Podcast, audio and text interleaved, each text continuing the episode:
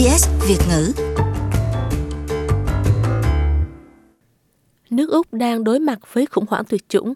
240 nhà khoa học khẳng định như vậy khi để tên mình trong bức thư gửi Thủ tướng Scott Morrison.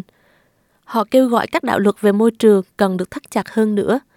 Một trong những người ký tên trong bức thư là Giám đốc Trung tâm Bảo tồn và Đa dạng sinh học thuộc Trường Đại học Queensland, giáo sư James Watson. Giáo sư Watson nói nhiều chính phủ kế tiếp từ tiểu bang tới liên bang đã thất bại trong việc ngăn chặn môi trường sống bị hủy hoại bởi nạn phá rừng. Chúng ta là kẻ phá rừng lớn nhất trên thế giới, hơn bất kỳ quốc gia nào trên trái đất này, kể cả Brazil. Chúng ta phá rừng để lấy đất sử dụng nhiều hơn bất cứ nơi nào. Tôi nghĩ người Úc không thực sự nhận biết về sự thật này. Nhiều nơi ở Úc đã vượt ra ngoài tầm kiểm soát. Một vài nơi là môi trường sống tự nhiên chỉ còn có 5%, và người ta vẫn đang tiếp tục khai phá tại Úc. Tôi nghĩ rằng bất kỳ người Úc nào có suy nghĩ, nhìn vào tương lai của môi trường sống tự nhiên của Úc và nghĩ về hậu quả của sự biến đổi khí hậu cũng sẽ nhận ra rằng chúng ta cần phải đưa mọi thứ nhanh chóng đi vào tầm kiểm soát. Giáo sư Watson nhấn mạnh, tuy vấn đề khai hoang phá rừng là mối lo ngại lớn lao hiện nay, nhưng nhiều nông gia Úc đã biết làm điều đúng đắn.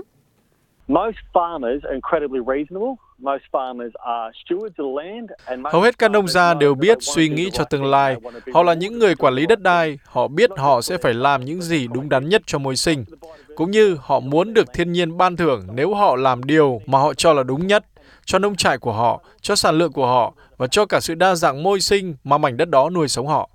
Vì vậy tôi muốn nói rằng quan trọng là chúng ta cần phải có những đạo luật thật sự hữu ích, cũng như đạo luật phải cân bằng được giữa phần thưởng mà sự khai thác đất đai mang lại đối với những nông trại thích hợp. Bên cạnh đó cũng phải có những lệnh trừng phạt các hành vi phá rừng vô tội vạ.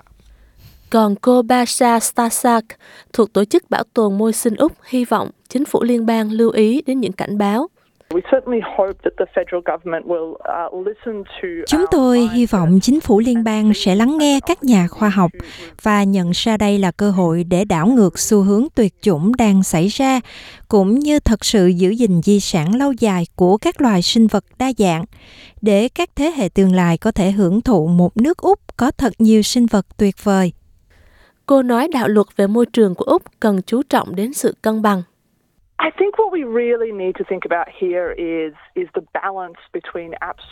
Chúng ta cần phải suy nghĩ về sự cân bằng giữa việc các nông gia có nhu cầu như thế nào với mảnh đất mà họ đang khai thác, với sự hiện diện của thiên nhiên hoang dã và môi sinh của mảnh đất đó. Bởi vì dĩ nhiên khi chúng ta bắt đầu phá hủy thế giới tự nhiên thì chúng ta đều phải trả giá cho hành động đó từ các nông gia, các cộng đồng ở vùng nông thôn hay các cộng đồng tại các thành phố lớn. Chúng ta phải trả giá cho việc môi trường tự nhiên bị thu hẹp. Tôi nghĩ vai trò của các đạo luật về môi trường là phải đạt được sự cân bằng và bảo đảm rằng chúng ta đang bảo vệ môi trường tự nhiên. Một cuộc kiểm tra độc lập đối với nội dung của luật bảo vệ môi sinh và bảo tồn đa dạng sinh học sẽ bắt đầu vào cuối tháng này đây là lần kiểm tra đầu tiên của đạo luật này sau một thập niên. Tổng trưởng môi sinh Susan Lee nói, cuộc kiểm tra sẽ được tiến hành độc lập nhằm khuyến khích các ý kiến đệ trình đến từ nhiều phía với nhiều quan điểm khác nhau. Bà nói chính phủ vẫn đang tích cực đầu tư vào việc phục hồi môi trường sống và các chương trình bảo vệ đất đai nhằm phát triển sự đa dạng sinh học và tạo ra một nơi chốn an toàn cho các loài động thực vật Úc.